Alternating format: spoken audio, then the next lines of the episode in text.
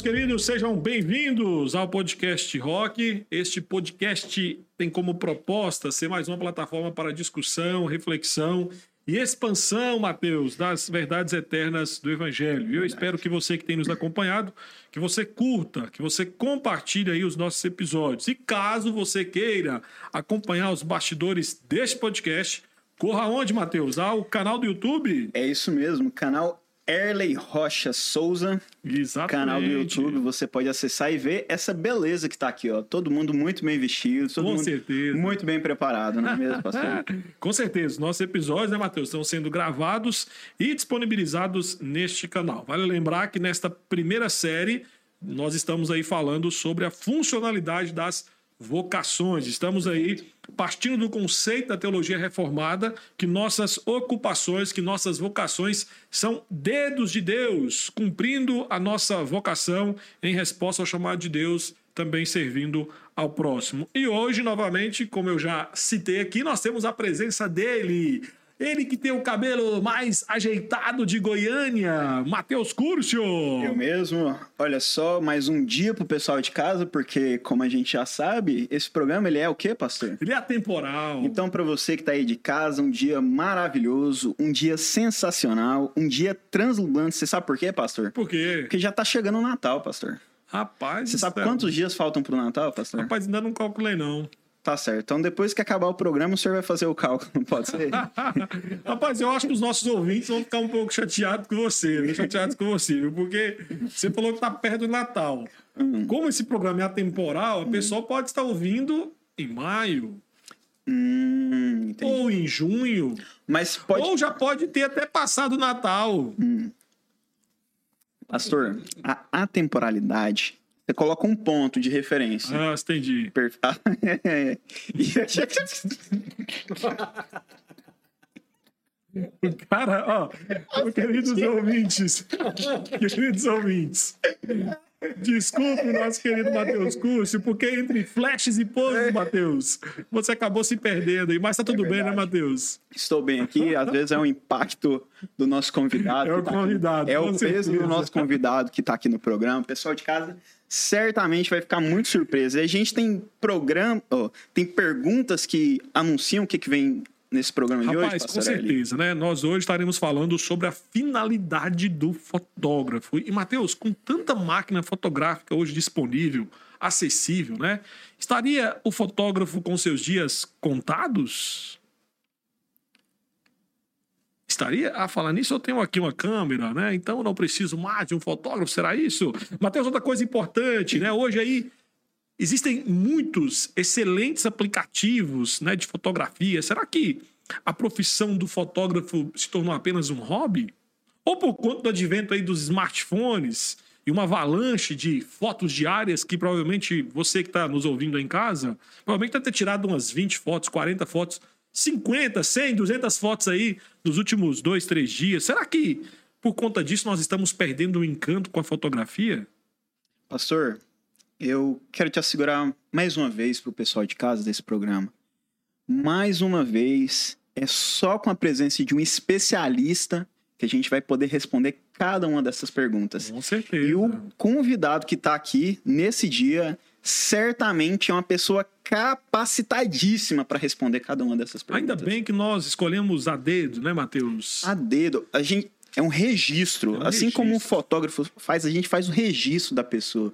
Você tá entendendo? É verdade, nós enquadramos bem a pessoa que Perfeitamente. aqui, né? Então, para nos ajudar a responder, Matheus, e a pensar sobre esses questionamentos, nós temos conosco aqui a presença de um convidado muito, mas muito especial. Estou falando dele, que é professor de história, pai, diácono da primeira igreja presbiteriana de Goiânia, casado com a Ana Lemes, pai da Helene e da Mariana. Ele que é matador de onça, se aventura na cozinha com deliciosos pães e pizza. E detalhe, não trouxe aqui para nós comermos ou fazermos a divulgação para você, é uma pena. Mas além disso, e mais importante, é um fotógrafo sensacional. Eu digo por experiência, porque este cabra já fotografou o aniversário das minhas filhas, ele também fez um, um- um momento ali família, né? Estou falando dele, Léo. Léo Oliveira ou Léo de Oliveira? Léo Oliveira. Léo, tudo bem contigo, Léo? Tudo bom? Ele mesmo. um dia maravilhoso a todos, né? Como o programa é atemporal, a saudação é do dia.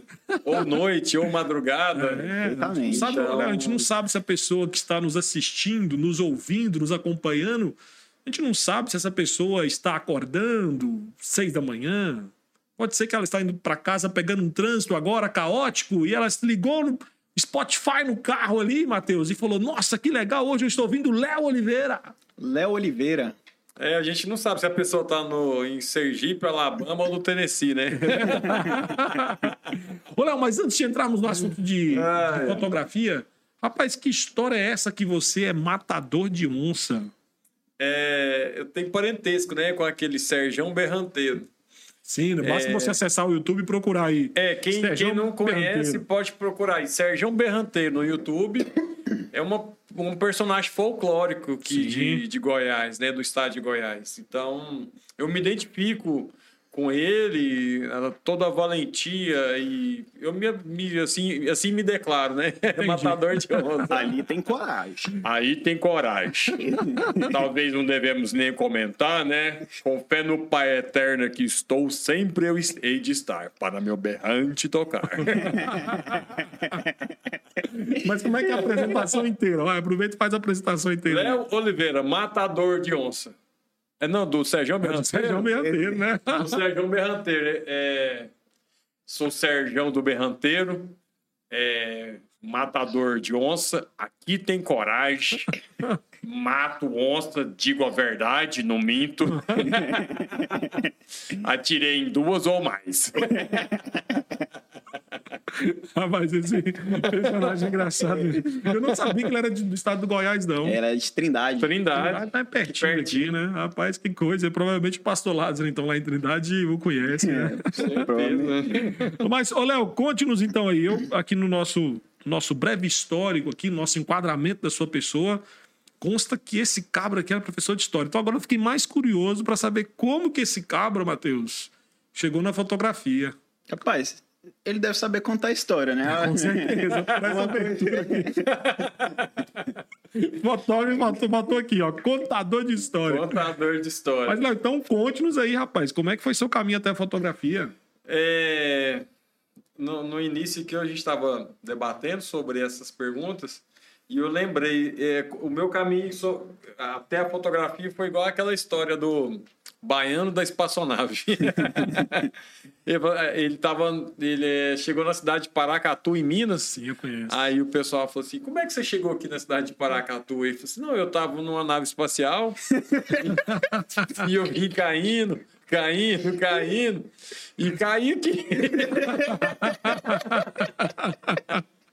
A minha, minha trajetória na fotografia é parecida. Então, assim, eu fiz o curso de história, dei aula dois anos e meio. É, odiei da aula, não é uma coisa para mim. Se eu tivesse dando aula hoje, ou eu já estaria tomando algum remédio de tarja preta, ou eu estaria preso por agressão a um aluno. então eu decidi por uma coisa.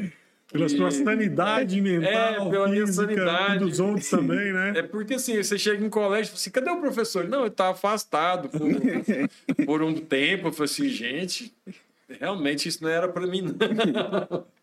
Mas assim, é, foi um. Após a minha formatura, eu fiz um curso assim, é, amador, assisti algumas aulas como ouvinte no, no curso de artes visuais na disciplina de fotografia. E aí eu falei, é, eu gostei desse negócio. E comecei, comprei, ganhei uma câmera. Na verdade, não comprei, minha primeira câmera foi ganhada de um tio meu que mora nos Estados Unidos. E chegou um momento em que eu, eu decidi trabalhar, é, ter isso como minha profissão. Trabalhar profissionalmente com a fotografia. E aí eu lembro que eu tinha uma bicicleta, uma bateria, eu fui vendendo tudo. fui, fui comprando câmera, flash, lente, é, um estúdio. O estúdio é aquele, aquela iluminação para eu fazer um, fotografar umas formaturas. E assim eu fui entrando na, na, na área, né? Eu comecei em 2008 e 2021 já são 13 anos de fotografia. Já, é- já sou um adolescente da fotografia.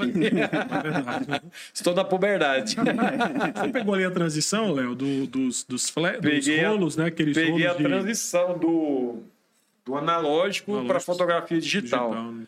E foi uma, de fato uma revolução. É, a fotografia se tornou assim, outra coisa em termos de, de, de praticidade, a técnica melhorou demais e eu acredito que isso permitiu a entrada de mais pessoas, porque se tornou muito mais fácil a aprendizagem e o domínio da técnica, Entendi. né? Porque você tira a foto e já visualiza ela na hora. Então você tem noção da, daquilo que você fez. Antigamente, na fotografia de filme, você fo- fotografava, depois de algum tempo, eh, você ia ver o resultado. Sim. E não necessariamente era de fato aquilo que você fotografou, porque tinha também a, o cara do laboratório, que ele podia ter manipulado e melhorado sua foto. Então sua foto poderia ter ficado um lixo, né?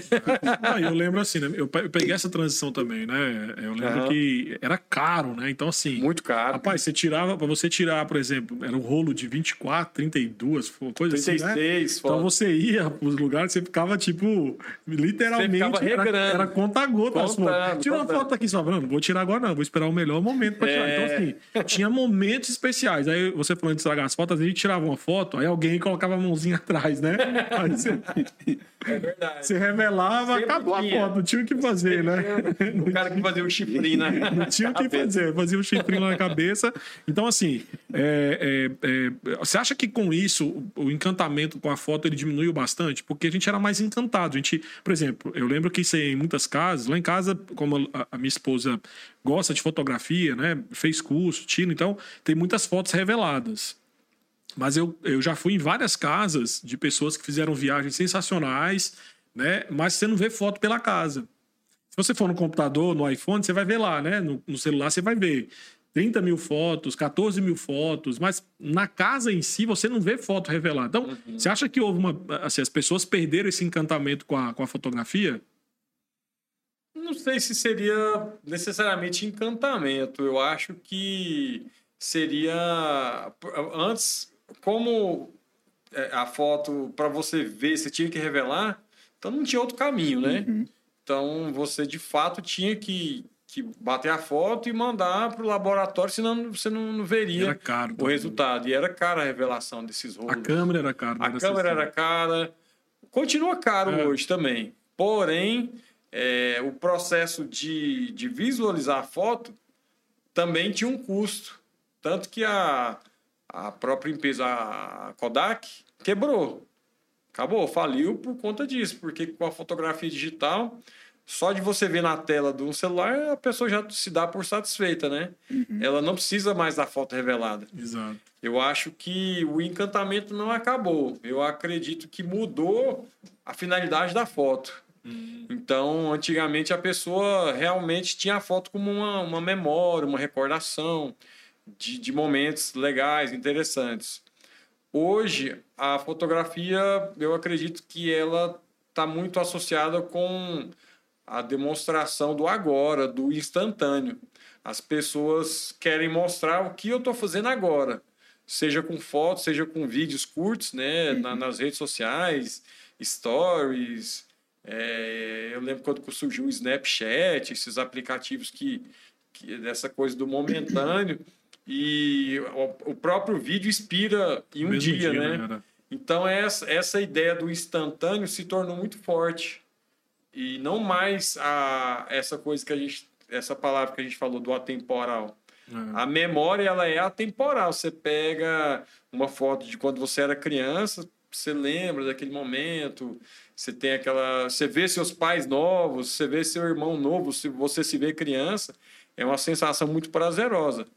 Hoje a fotografia para mim está associada em mostrar assim, olha o que eu estou comendo agora, que coisa maravilhosa, deliciosa, minha viagem em Paris. Estou com o background da Torre Eiffel, estou ostentando a minha vida luxuosa. Eu acho que está muito associado a isso. Então, assim, pelo que você está falando aí, a, a fotografia ela tinha um- uma perspectiva de perpetuar memórias. Isso. Né? Perpetuava a memória. Uhum. E hoje, hoje não, hoje se tornou algo comum, né? A gente às vezes não a gente nem aproveita o momento, vamos falar um pouquinho mais sobre isso daqui, daqui a pouco, mas a gente acaba não, não aproveitando o momento por conta da fotografia, né? Então a gente quer, é, não é nem, não é nem por conta da fotografia, a gente quer mostrar o que está acontecendo conosco, né? Então as memórias, em vez de ser perpetuadas, elas se tornaram igual o Snapchat, né? Você coloca ali, é... final do dia desapareceu, né? Justamente. Ô, Léo, me permita fazer uma problematização aqui nesse ponto, que quando eu, eu, penso, por exemplo, num feed de Instagram, né? Aquele espaço em que eu tenho as fotos que vão ficar ali constantes, né? Elas Sim. não vão sair com o tempo, que é o story, né?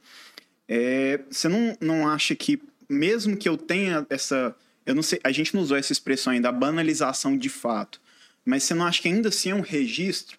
Que antes eu tinha, para conseguir ver a foto, eu tive a evolução para o digital, para me conseguir ver a foto eu precisava revelar, colocar num álbum, precisava lá dentro da gaveta abrir. Hoje eu consigo fazer isso no celular. Então Sim. eu posso ver na minha galeria ou então no meu Instagram. Então eu não preciso convidar a pessoa para jantar lá em casa comer uma pizza. Nossa, deixa eu te mostrar foto da viagem. Ela tá vendo lá no meu Instagram. É... Então você acha que de fato é uma banalização ou tem gente que utiliza isso para banalização? Eu acredito que são. A, mudou a, a perspectiva da fotografia, de como as pessoas tratam a fotografia, né? Então, a gente, todo mundo que passou por, pela, eu falei da revolução do analógico para o digital, uhum. mas dentro da fotografia digital houveram pequenas revoluções também, uhum. vamos dizer micro revoluções. Todo mundo lembra da Cybershot. TechPix, TechPix, rapaz. Cê, aí você chegava era... no evento, cê, de repente você sacava Nossa, aquela verdade, Cybershot. Nossa, ali era... Aí ali você tava ostentando. Né? Tem uma Cybershot, cara, topíssima. Aí ele tinha, pegava aquelas fotos, pá, fazia aquela tanto de foto. Aí ele chegava em casa, descarregava para postar no Orkut. Era. Aí depois veio o Facebook. Então, aí, então já não é, é, Ainda assim, tinha um tempo de, de, de. em que, sei lá, vamos usar o termo maturar né, essa memória. O cara tinha um tempo até a fotografia se tornar visível para o público. Hoje não, hoje é instantâneo. Então, é, eu acredito que não é banalização. Se diminuir o tempo é, de de, de, de visualização dessa memória. Uhum. Entendeu? Não deixa de ser memória, não deixa de ser um registro, não deixa de ser um, uma, uma captura de um momento legal, prazeroso, seja de uma viagem, de um jantar em, em amigos. Eu acredito só que diminuiu o tempo de, de visualização e, e, também se ampliou a visualização disso, porque as memórias antes eram restritas às pessoas da casa e a, a visitas íntimas, né? Uhum. Geralmente você recebia uma pessoa, oh, vem você cá, deixa eu te mostrar as fotos da minha família. Eu gosto de ir na casa dos outros e pedir para ver. Nossa. Tem, tem, foto antiga aí? Deixa eu ver. Eu, eu, eu gosto de ver os álbuns de casamento, eu, eu sempre gosto peço. eu gosto, acho legal. Eu sempre mas, peço. Mas, Léo, aí a gente entrou num ponto aqui que eu acho que é importante, né? É, assim, a fotografia, ela sempre foi vista, não apenas como profissão, mas também como arte, Sim. né? Ah, e eu quero que você nos explique o seguinte, como é que você enxerga a fotografia como arte?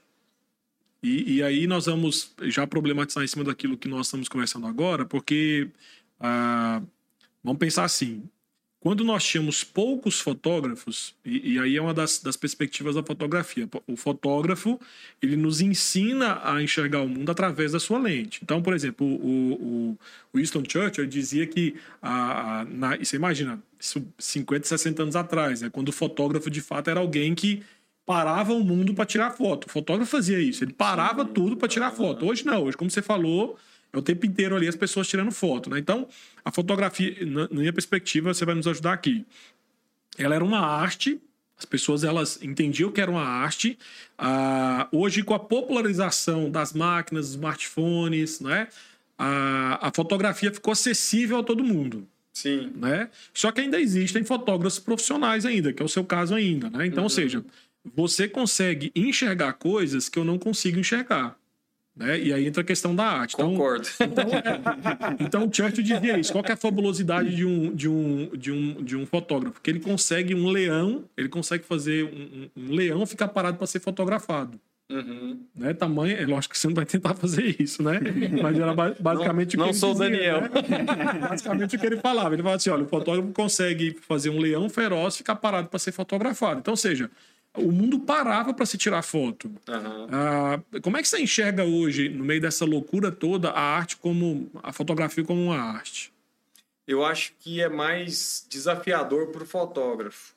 É, como você ampliou, vou usar, usar até, até out- outro termo, como foi democratizado a, a fotografia, como você tem hoje é, é, pessoas com smartphones de última geração e que fazem foto e que têm recursos, às vezes, mais avançados que a- as próprias câmeras profissionais, porque automaticamente ele já faz tudo que a sua câmera faz e também o pós-tratamento, que você tem que sentar no computador e regular, pá, pá, pá. às vezes ele já faz tudo aquilo automático. Então, com um clique na tela do celular, a pessoa já, já tem tudo que você, tudo que o fotógrafo faz com algumas horas de trabalho.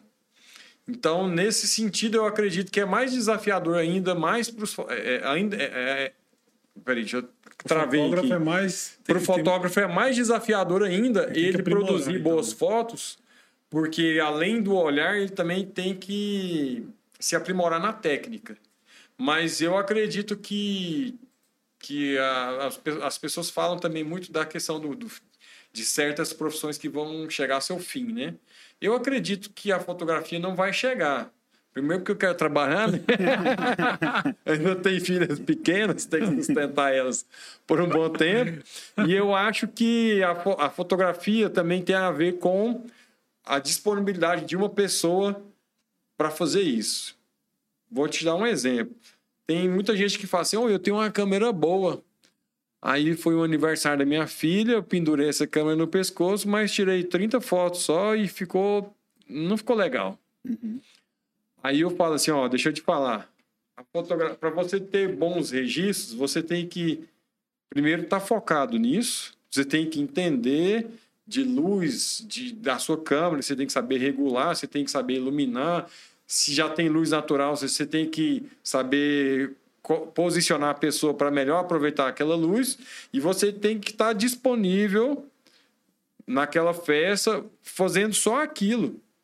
Porque se você tem que cuidar da comida, receber os convidados, se você tem que acalmar a criança que está chorando e ainda tirar foto, alguma dessas coisas vai ficar mal feita. Então, vai ser a fotografia, né? Porque é, provavelmente vai ser a fotografia. ele vai ver mais como hobby do que como, de fato, a- a- é, assim, o olhar mais técnico que você falou. né? É. Ele não vai, não vai se preocupar com o olhar técnico, ele vai apenas registrar ali. é, você imagina, você está tirando foto, sua filha está chorando do lado. Você Não, e nesse, e nesse Não vai. sentido eu quero destacar também até o fator. é, vamos dizer assim, não essencial da fotografia. A fotografia não é algo essencial na vida das pessoas. Vamos dizer assim, se você comparar, por exemplo, com em relação ao a, a supermercado da minha casa, é essencial. Se eu, não, se eu não fizer meu supermercado, eu não como, não me alimento, vou passar fome. Então, nesse sentido, a fotografia é uma arte, hum, assim, que, que não é essencial, mas que torna, que perpetua vários sentimentos, ideias, noções. Você eh, consegue se inserir no passado através de uma, de uma foto É. e, e rememora uma série de coisas que é prazeroso demais. Então, nesse sentido, a fotografia é uma arte maravilhosa. Eu acho assim. é, tem dias que, que eu tenho esse vislumbre. Eu estou num evento, e aí eu me coloco no lugar, por exemplo, do pai da noiva. Ou da própria noiva, ou do noivo. Eu falo assim, cara, eu, tô registrando um momento. O casamento, o cara vai casar uma vez na vida, pelo menos eu espero que ele case só uma vez. É, E ele vai ter aquele Pra registro. sempre, né? Ele vai olhar para aquela foto daqui 10 anos, daqui 15 anos, É, eu 20 tive uma- anos. Eu tive uma experiência ruim com isso. Meu fotógrafo casamento tinha que ter pensado dessa forma. Aí, aí, eu, só, só para terminar, aí eu penso assim, cara, eu tenho que dar tudo de mim hoje tem que dar, sei lá, três tapas na cara. Falei, cara, hoje eu vou fazer as melhores fotos da minha as melhores fotos da minha vida. Ah, mas o contrato não foi bem fechado, o noivo falou que ia ser simples e não é tão simples assim. Cara, mas faça, faça bem feito. Direto eu penso isso, sabe? E aí, quando eu tenho feedback do casal, do pai, da criança, das fotos que eu fiz, isso para mim é muito prazeroso. É, é... Então é aquela coisa assim, é minha profissão, eu vivo disso, é, eu dependo financeiramente disso, mas também isso me realiza, sabe? Me, me, me torna pleno, torna minha, minha profissão cheia de significado. Acho isso legal pra caramba. Eu entendi. Eu tô falando aqui que no nosso casamento, no meio do Lucélio, né, nós ah, é, contratamos lá um fotógrafo e tudo, né, rapaz? E assim, as fotos foram terríveis, né? E assim, como a Lucélia entende foto, eu lembro até hoje, quando chegou o. o... ele mandou as fotos para escolher. Rapaz, quando ela viu, Nossa. ela começou a chorar, rapaz, e chorava. E assim, é, é, foi tão triste que, por exemplo, nas fotos, eu, eu, eu pelo menos os, é, os fotógrafos que eu já conheci depois, é, eles mandam para você, geralmente, a foto já tratada para você escolher ali, né? Ó, como ia ter álbum, escolhe ali 30, 40. E eu penso que se eu fosse um fotógrafo, eu faria isso. Trataria 50 fotos para mandaria para escolher 30, né? Rapaz, o cara mandou foto. tinha foto que ele tirou lá do assistente dele, não tinha ah, sentido nenhum. Foto de teste, tinha foto que ele. Acho que ele tirou, faltou pessoa da família que ele não tirou, aí ele cortou, fez uma edição cortando metade da minha irmã e mandou, sabe? Então, assim, uma tragédia, que nem você falou, né? Sempre que nós olhamos para essas fotos, nós lembramos, poxa, essa parte do casamento, que eram os registros, não ficou bem registrado, né? Então a uhum. gente falou, você não é só fotografar, você também lida com sentimentos, né? com memórias, com histórias, né? Uhum. E daqui a, a 30, 40 anos, por exemplo, eu sentado com as minhas filhas, contando a história do casamento, nós vamos falar do fotógrafo de forma ruim. Sim. Né? De forma ruim. Uma péssima lembrança. Uma péssima lembrança. Né? Ô, ô Léo, algo que me chama a atenção, eu, eu tive a oportunidade de, de curtir um pouco o esporte, né? Eu nadei por um tempo. E é impressionante como o, a, não só a foto, ela, ele, ela registra aquele momento, mas às vezes a, a forma como você tira aquela foto é um momento muito marcante, você não está visualizando de fora aquilo, né? Então é diferente alguém parar, você olha, tira uma foto, você, você não está se vendo claramente, uhum. mas você sabe, você imagina aquele momento. Agora, quando você está exercendo alguma coisa, quando você está no exercício e você vê aquele olhar de fora de uma torcida, por exemplo, cara, é o que chama muita atenção. Porque você sai do, você sai do personagem ali, sabe? Uhum. Então isso para mim foi muito marcante, sabe? Você poder ver a foto do lado de fora. O casamento, por exemplo, né? Agora você, você vê o seu casamento como espectador, cara. Isso é muito doido. É, de fato, ela, ela muda a perspectiva do olhar, né? Uhum. Você, é, porque quando você tá casando, você ainda não casou ainda, Matheus. É. Mas eu, eu e o Erlen já somos casados. Cara, no dia do casamento, Parece que você tomou uma anestesia geral. Você não, você não lembra de nada. Não, não, tem uma coisa que foi assim, eu lembro que antes do casamento eu falei com a Lucélia, Lucélia, eu quero aproveitar a festa.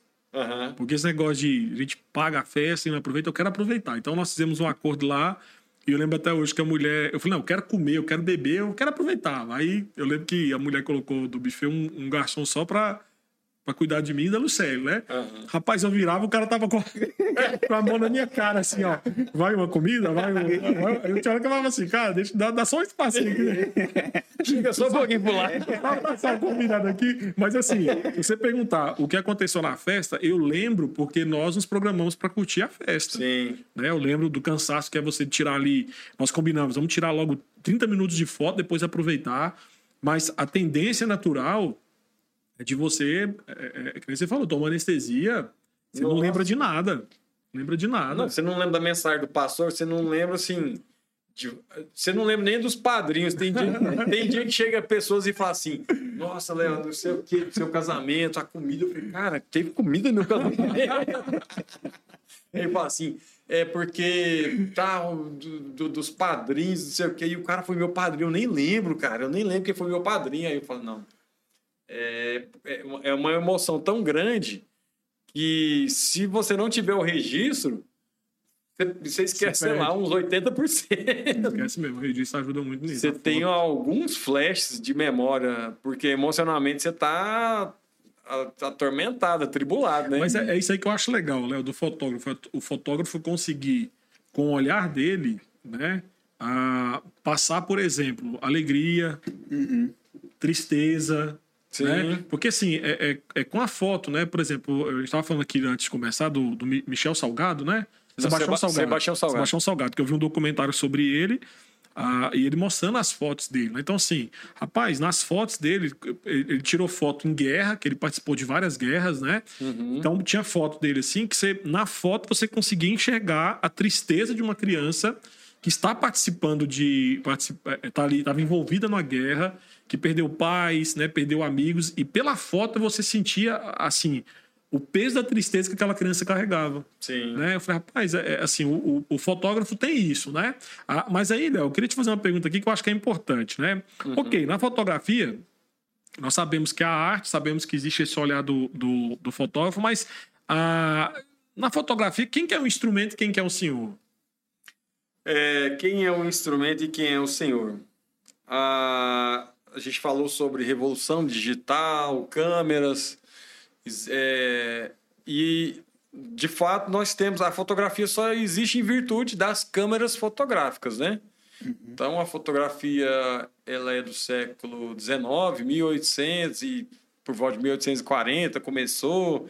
As primeiras câmeras eram os trambolhos gigantes do tamanho dessa sala que a gente está aqui. E começaram os primeiros os primeiros registros e de fato a a fotografia não é possível sem essa sem esse aparato tecnológico que é a câmera fotográfica. No início, quando a gente começa a fotografar, a gente tem uma, um certo, uma certa fascinação com o equipamento fotográfico, no sentido de que ele é que produz a, é, A foto. a foto em si, ela é somente o resultado de uma boa câmera fotográfica. A gente tem essa ilusão No início do no, seu... no, no início Você de quando a gente a- está comprando a primeira câmera, as primeiras lentes, que você começa a entender como é que a luz, aí você fala assim, você vê um, um cara que é, tem uma condição melhor que a sua, ele vai lá e compra aquela câmera melhor que a sua, e você fala assim, nossa, fotos daí vão ser muito melhor que a minha, minha câmera aqui toda chulezenta e tal, toda acabada, mas assim, com o tempo, eu já, como eu disse, eu tenho 13 anos de foto, é, você passa a perceber que, de fato, o fotógrafo é que, que comanda, Que é o senhor. que é o senhor. O, o equipamento ajuda demais, ajuda muito. Com um bom equipamento, você, de fato, consegue ir bem mais longe. Hum, Porém, se o, o fotógrafo não for bom, ele pode ter o melhor equipamento que as fotos, fotos vão ser ruins ou no máximo medíocres. Né? A gente tem aqui um baterista. Eu também toco bateria. Cara, você pegar a melhor marca de bateria, Ludwig, DW, colocar os melhores pratos e colocar uma criança que não sabe tocar, não sai nada. Não sai, é verdade. Mas ao mesmo tempo, se você pegar um bom baterista e colocar ela naquelas baterias bem mais ou menos, não vai sair muita coisa também, né? Mas quem manda é o baterista. Sim. Se o cara não tocar bem, então as duas coisas colaboram. E de fato, o fotógrafo, ele é quem comanda. Eu uma vez eu fiz uma foto, um ensaio em estúdio de uma família. É um ensaio de gestante. E aí o, o esposo da gestante tava, ele tem uma tinha uma câmera, né? Nem sei se ele tem essa câmera até hoje. E aí ele ele achava que a minha câmera era muito melhor que a dele. Aí eu falei assim, não, peraí, me presta sua câmera aqui. Aí peguei, pluguei lá o, o disparador do flash, regulei, bati a foto e mostrei para ele, ele viu e falou assim, Léo, então o que faz a diferença é o fotógrafo? Aí eu falei assim, isso me acertou, miserável. É isso aí, sem entender. Aceitou e me contrata, né? Você falou, né? Eu sou importante. A minha câmera é boa, mas eu sou muito melhor. Não, e aí entra a ideia que a gente tem, assim, pelo que você está falando, né? Muita gente pensa nisso, né? Não, eu vou comprar um bom equipamento, aí basta apontar a câmera, clicar que vai resolver o problema. Então, não, Não, né? Eu ouço isso direto. Assim, às vezes a gente chega para fotografar e a pessoa fala assim: Nossa, qualquer, essa, essa câmera sua, qualquer foto vai ficar boa. Eu falei: Aham, com certeza. Então pega aqui e faz uma foto. Vai lá, regula a câmera, ilumina a cena, vê que, qual que é o assunto, enquadra é, e faz a foto. É, eu, eu falo a mesma coisa, há uma comparação que eu gosto de fazer. Entra num carro de Fórmula 1 e dirige. Na primeira curva você morre. Não é nem acidente, você morre. Você vai bater no muro a 300 por hora e morre. então, assim, é, de fato, a câmera é o, é o instrumento. Né? Ela, ela vai proporcionar uma boa foto.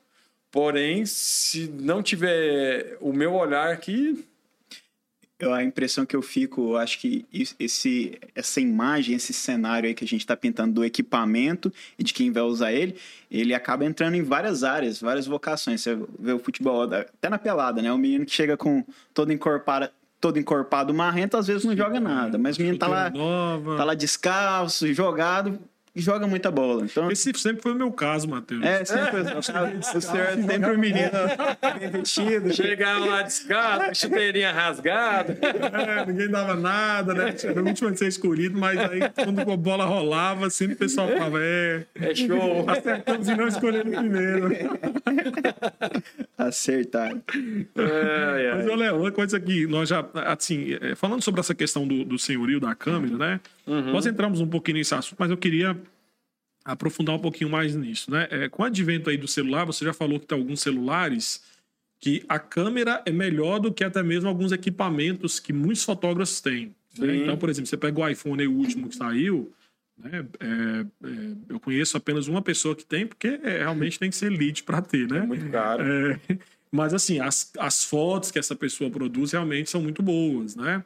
Ah, e aí minha pergunta é a seguinte: hoje todos nós aqui estamos com celular, né? Ah, e é provável que muitos de nós, às vezes, em algum determinado momento, que era um momento sensacional, em vez de aproveitarmos o momento, nós fomos tirar foto. Então, por exemplo, o prato tá ali, né? O churrascão tá ali, Hum, né? Aquela carne nossa. gostosa de comer. Você pensa, não, calma aí, vou tirar foto. Aí você É. tira a foto, até, até sair do jeito que você quer, enquadrar a luz e tal, já esfriou. Às vezes até todo mundo já comeu, quando você vai pegar, ué, cadê a... Tirou a foto e não comeu, né? Verdade. É, será que houve uma inversão hoje, então? Será que é, nós estamos vivendo numa época em que as câmeras, e vamos pegar aqui as câmeras que estão no celular, elas estão tiranizando a, a nossa vida? Você acha que é possível a gente fazer esse paralelo ou não? Acredito que sim. Eu é, vou só dar um, um exemplo aqui que eu vejo constantemente. Eu, eu a grande parte do, da- do meu trabalho em fotografia são eventos sociais. Então, é formatura, casamento, festa de aniversário. Então, de repente, a gente está lá trabalhando e você vê pessoas que claramente você percebe que elas foram para a festa para tirar foto do celular dela. Aí ela chama, chama lá, o, principalmente mulheres, né? Elas, elas se aprontam, põem aquele vestido, aquela maquiagem, arrumam o cabelo. Aí elas ficam assim, um bom tempo tirando foto. Aí elas, elas, você tá lá, você escolheu um cantinho lá na decoração bonito. E aí o pessoal já chega assim, olha. E se o seu equipamento tem alguma luz contínua, elas aproveitam. Seu... o pessoal rouba o seu cenário e faz a foto. Ou então, às vezes, chega e pede: posso fazer foto aí no seu cenário? Aí você fala, pode, tá parado aqui, pode chegar, pode fazer aí. E aí o pessoal faz uma sessão de fotos no celular. Então, assim, é, é aquela coisa, até, até aquela frase, né, na, acho que na filosofia, penso, logo existe, Descartes, René Descartes. Ah, hoje, assim, existe, é, é, fotografo, logo existe. Se a pessoa foi numa festa, fez uma viagem e não produziu, sei lá, uma 500, centena, uma centena de fotos, ela não, ela não participou desse momento. Então, parece que a, a, o envolvimento e a experiência se tornou está associada muito em mostrar e registrar, não mais o, o momento. Tem uma, uma amiga nossa que um dia ela fez uma viagem para os Estados Unidos e aí ela postou as fotos. Ah, a neve, não sei o quê, não sei o quê, não sei o quê, não sei o quê. E você vê as fotos, você imagina assim, nossa, que viagem legal, interessante, prazerosa, que lugares lindos que ela visitou. E aí depois ela foi lá em casa e foi contar como é que foi a viagem. Foi uma tragédia. as fotos foi bonito. Não, as fotos ficaram bonitas, mas a viagem em si foi uma tragédia. Aí eu falei assim, então essas fotos são absolutamente mentirosas. Entendeu? Ela contando que aí ela foi tirar foto da neve, estava quase congelando, passando muito frio. E o tio dela estava impaciente, querendo que fosse embora logo, e não deixou ela parar para ir ao banheiro. E o negócio foi uma tribulação, entendeu? Mas na foto ela tá linda, sorridente, pá. Então, é, é, eu, eu entendo muito isso. As pessoas querem mostrar através da foto, às vezes, uma vida que elas não têm. Entendeu? É, e eu acho, assim, eu particularmente, em momentos pessoais, eu tiro poucas fotos minha da minha família. Não deixo de tirar, mas faço poucas, porque eu prefiro curtir o momento. E eu vejo muitas, eu sinto muito essa ideia da tirania da, da que as pessoas têm em mostrar o tempo todo a vida delas. É, e aí acaba que nós caímos no campo da idolatria, né? Uhum. Ah, nós hoje nós caminhamos hoje justamente pra, ah, contra aquilo que o Sermão do Monte fala, né? Da, da importância do você ser e não a questão do ter. Então nós nós preferimos hoje passar uma visão de que nós temos, né? Temos uma boa vida, temos uma boa família, temos recursos para viajar onde queremos, para comer o que queremos, né?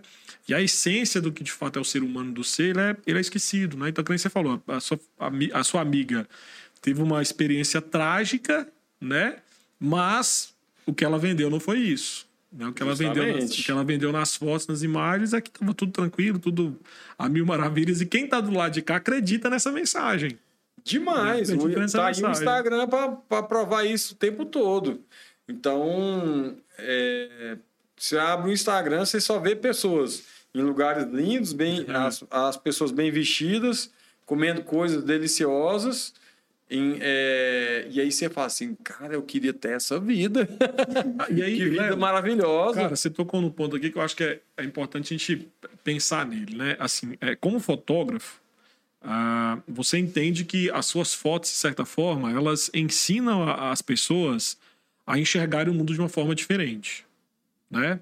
Ah, nós estamos falando aqui de pessoas que vendem para nós uma imagem extremamente materialista, Sim. né? Que a, a, a vida, a prazer da vida consiste em ter aquilo ali. Uhum. Né? Então, a minha pergunta para você é assim: você como fotógrafo, como é que você eh, visualiza as fotos que você tira de uma forma educativa. Poxa, é, você já deu o um exemplo aqui do, de quando você vai tirar a foto do casamento, você pensa em como que o pai da noiva vai pensar daqui a, daqui a 20 anos olhando para as fotos, como é que ele vai, como é que ele vai se sentir. Uhum. Então, é, eu tô, até peguei aqui uma, uma citação do Steve Tanner, né, que ele fala que a fotografia não, não apenas nos educa sobre o que olhar, mas também nos mostra sutilmente como interpretar o que vemos, né? Então, a, como, as declara como a fotografia envolve declarações não verbais, né? Você não, não... Antigamente até tinha aqueles. Você, aqueles balãozinhos que você colocava de adesivo lá, né? Que era, pia... era piada aquilo ali, né? Ah, Mas assim, a foto legal da foto é que ela fala. Ela fala sem ter qualquer menção verbal, ela fala com a Sim. imagem em si. E aí entra muito a questão do fotógrafo. Ah, como, é que é, como é que é esse processo na sua cabeça? Quando você está tirando uma foto, você pensa nisso? Tipo, olha, eu quero tirar, por exemplo, foto de família que você está tirando agora, né? É. Esse final de semana eu vi que você postou que você estava tirando de revelação de. Chá de revelação. Chá de revelação, né? Isso. Por exemplo, quando você vai tirar uma foto de chá de revelação, na sua cabeça você constrói uma história do tipo, eu, te, eu tenho que construir uma história com as fotos para que daqui a 10, 15 anos, essa criança que não nasceu, ela vai nascer e ela possa, ela possa de certa forma, ver uh, através dos meus olhos, através das minhas lentes, o que de fato aconteceu. Passa isso na sua cabeça ou, ou, ou não? Você chega lá e só vai tirando automático? Passa, mas não é. Eu acredito que não é tão intencional assim, né? Não tem todo esse briefing, toda essa. essa esse conjunto de, de ideias. Ah, eu penso que eu tenho que registrar é, tudo, fazer fotos é, posadas, espontâneas, dos detalhes, eu tenho é, mostrar todo mundo que foi, eu tenho que contar a história do que foi aquele momento. Eu tenho que produzir fotos, muitas vezes você vai dirigir o, as pessoas que estão sendo fotografadas. Então é um conjunto de, de, de momentos que, que a gente é, é, produz, é, que, que pro, a gente produz. Alguns a gente não tem direção, não tem o controle, outros sim. Mas é, a ideia é basicamente essa. Como eu disse, eu não acredito que, que tenha toda essa intencionalidade, né? Porém, a gente tem que, que fazer um registro legal. Então, é, a, as lembranças têm que ser as melhores possíveis e com a melhor técnica possível, com a, a melhor emoção, com o máximo de desenvoltura do cliente. Então, a gente tem que chegar, conversar, deixar a pessoa à vontade, a pessoa, o cliente tem que gostar da gente. Você tem que chegar, deixar é, contar uma piada, fazer a pessoa rir, deixar ela bem né? descontraída, tem que envolver e e aí, nesse é um processo, né? A gente vai envolvendo a pessoa e em muitos momentos, quando ela se solta, porque a, a em muitos, a, a, gente, quando o Matheus mencionou isso agora, quando a gente percebe que a gente está sendo observado, meio que é, inconscientemente a gente trava. É... Tem um aspecto teológico nisso, rapaz. Isso é o um sentimento de, de, de, vergonha por causa do pecado. Mas isso é real. Uhum. Assim, você quer ver um exemplo claro disso? É, quando Adão e Eva pecam, a, a, primeira, o primeiro procedimento deles é tentar esconder a nudez, de vergonha. Uhum. Né? Eles têm noção que eles estão nu, despidos, e, e de lá para cá não é diferente. Então, é, eu sempre gosto de usar o exemplo do seguinte: você está num. Pega, sai hoje aqui no trânsito, você que está nos ouvindo e faça esse teste, né? Coloca uma música alta no seu carro, para no semáforo e começa. Depois de ouvir esse podcast. Depois de ouvir, né? e começa a dançar lá dentro. Uhum. Rapaz, o primeiro carro que passar do lado com a pessoa que olhar para você, você fica constrangido de vergonha. Aí você fala assim, mas por que, eu fiquei com vergonha? Uhum. Cara, eu tô no meu carro, tô dançando o que eu quero, fazer o que eu quero, não tem nada que deve para aquela pessoa, mas é o sentimento de vergonha que nós carregamos. Uhum. Né? Então, a, a, até mesmo aqui na filmagem, né? nós estamos brincando aqui, mas assim, a gente sabe que tem pessoas que são extremamente. É, é, alegres, divertidas, brincalhonas, né? Uh, e quando senta numa cadeira, vamos gravar um podcast muda completamente. A pessoa, a sensação de estar sendo gravada, de estar sendo observada, de estar sendo ouvida, Sim. ela a pessoa trava. trava. A pessoa, eu mesmo no início, quando comecei as gravações ano passado, até hoje ainda fico. Você fica meio travado assim, né? Que tá, tá me observando. Alguém vai reparar que eu estou fazendo alguma coisa diferente e tal, né? Sim. Tem um aspecto teológico na vergonha, né? Não é? Não é... Ô, Léo, mas até aproveitando essa deixa do pastor, a gente teve. O, a gente gravou um programa aqui e só o pessoal acompanhando de casa programa com o nosso pastor, programa piloto dessa série que a gente está aqui gravando, programa com o pastor João. E tivemos algumas cenas inusitadas, né? De um, de um dos desses que vos fala. Então eu tava ali no momento, tava sofrendo. Momento defesa. É, momento sofrendo de dores, sentindo dores de, de cabeça, que você sabe, para um homem, dor de cabeça é quase a morte, né, rapaz? É, é, é um, praticamente um coma induzido, né? e, e ali eu tô reagindo a essas dores, e aí vem, vem o meu meu ilustre companheiro de bancada aqui, o pastor Hélio, questionar a minha postura, falou assim: olha essas feições, olha essa expressão. Eu falei, rapaz, eu tô sofrendo com umas dores aqui desse dor de cabeça. Mas assim, Léo, é, tô contando essa história para perguntar justamente isso. Você acha que você falou da diferença dos momentos? O momento que eu produzo, o momento que eu preparo, que às vezes tem uma manipulação. Você acha que tem diferença na expressão, no que, é o fim da foto, daquela foto espontânea que você está registrando, aquele público, as crianças brincando, sem saber, para um momento que para assim, gente, a gente vai tirar a foto, eu preciso que você faça isso e isso. Qual que é a diferença que você enxerga desses momentos? E tem diferença de fato? É o momento que é diferente ou assim, a foto ela fica de outra forma? Ela comunica coisas diferentes? Você acha que são duas comunicações diferentes? Eu acredito que, que são a, a foto ela ou, até no início aqui eu estava falando sobre uma série no Netflix que eu assisti que eu achei muito legal, chama Tales by Light, que é patrocinada pela Canon e pega grandes fotógrafos e, e, e, conta a trajetória deles na fotografia, o trabalho, como é o, processo deles na, na no, no, que na especialidade de cada um. Muito interessante. É uma dica aí para quem gostar de fotografia, né? É, de fotografia. Tales by Light, né? Escreve Thales BY Light. Então, é, nesse processo aí, você vê o seguinte, que existem... A, a, a foto tem certas fotos que a pessoa tem que estar tá espontânea para ela ter aquela intensidade, aquela expressão. Né? Já tem outras que são mais fotos protocolares. Você precisa da concentração da pessoa, você precisa da disposição do seu modelo, da, da pessoa que está sendo fotografada em colaborar com a foto, sorriso, pose, concentração. Mas são fotos diferentes. Eu acredito que elas é, é, vão compor uma mesma finalidade, né? Um, é um registro de um momento, de um acontecimento, porém, é, é, em, por exemplo, uma foto de uma criança, uma criança muito nova, ela não entende que ela tem que parar, sorrir e pôr uma mãozinha na cintura. Você tira a foto dela do jeito que ela está, é, é, do jeito que ela está vivenciando aquela, aquele momento.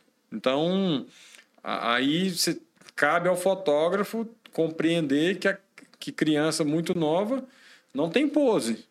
Entendeu? Você vai fotografar ela do jeito que ela é.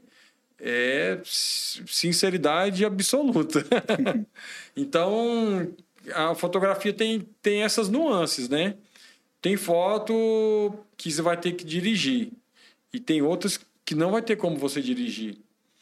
Então, cabe ao fotógrafo saber o momento de, de, de, de, de intervir ou não no momento. Uhum. Né? Então, por exemplo, eu, na, no meu trabalho, eu tenho que intervir muito. Eu faço sessões de família, fotos de gestante, ensaio de casal. Tem dia que a gente sai aqui de Goiânia e vai lá para Pirinópolis. E aí você fica lá na cidade, aqui sol quente, vai no, no, no morro, na cachoeira, e o tempo todo você tem que dirigir o casal. Falando o que fazer. E assim, é uma frase que todo casal fala no início, quando a gente chega lá, desceu do carro, todos eles falam a mesma coisa. Léo, é, a gente veio, trouxe as roupas, mas ajuda a gente com as poses. a gente assim não sabe como se portar. Tem essa coisa que o pastor Erle falou, é, a pessoa tem que ela meio que se sente intimidada por estar na frente da câmera e também ela não é um modelo profissional. Então eu tenho que dirigir, conduzir eles. Pega na mãozinha, vem correndo, cara de felicidade, faz de conta que você ama então, ela. Mas aí, mas aí entra uma coisa interessante, né? É uma pergunta que eu queria te fazer. Porque assim, é, aí você entrou num ponto bem, bem, bem legal da, da fotografia, porque você conduz tudo. Né? Então, não é só a pose em si, mas nós vamos receber o produto final com a visão que você nos passou do que estava acontecendo ali. Com certeza. Certo? Então, a pergunta para ti aí é uma pergunta para a gente entrar um pouco mais, ser mais complexo aí, né? Uhum. Vamos pensar na questão da fé. Ah, nós entendemos que eh, a questão da cosmovisão, né, nossa cosmovisão cristã nos direciona todas as coisas, como nós tivemos aqui já a podcast com médico, né? Tivemos podcast aqui com músico, com capelão, né? Com, com pessoas que mexem com gastronomia. A fé nos direciona em tudo isso, né? Então, como que a fé condiciona você, por exemplo, a tirar uma fotografia? É, pensando, pensando no casal, né? Ah, como é que isso funciona na prática? A sua fé no que diz respeito à, à foto que você vai tirar. Aham. Essa é uma pergunta bem complexa, né? Eu queria ter aqui alguns universitários. Tem o Diego ali, ó. Diego. Vai gritar ali, Diego, me ajuda. Mas é, é, é, uma questão muito boa. O pessoal geralmente pergunta assim, Léo, você, você tira foto de quê? Eu falo assim, cara, eu faço foto de quase tudo, menos de newborn, que são aqueles neném recém-nascidos, e de mulher pelada eu também não faço, não. Fotos eróticas. Fotos eróticas, sensuais. Esse é um campo que eu nunca me aventurei, nem quero me aventurar. Mas, assim, eu acredito que a fotografia, é... como disse o Sebastião Salgado, foi citado aqui, ele fotografa com, a, com os olhos da cultura dele, com toda a experiência que ele acumulou na vida, ele vai é, é, demonstrar aquilo através da, das fotos dele. Então, a minha cosmovisão, a minha maneira como eu vejo o corpo, a, a sexualidade, como eu vejo, a, como eu interpreto uma família, tudo isso vai me condicionar.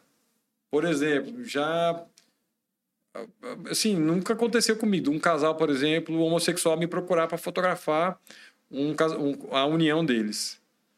Acho que o pessoal já vê lá no meu Instagram e fala: não, ele nunca fez, então não, nem vou procurar ele. Então, na nossa prática de fé, a gente entende a família homem e mulher e pra, acabou, né? Então, é, meio que restringe, e o mundo hoje está cheio dessas diversidades, porém nós temos esse, esse filtro. Né? A nossa fé nos condiciona a, a pensar uma família desse jeito.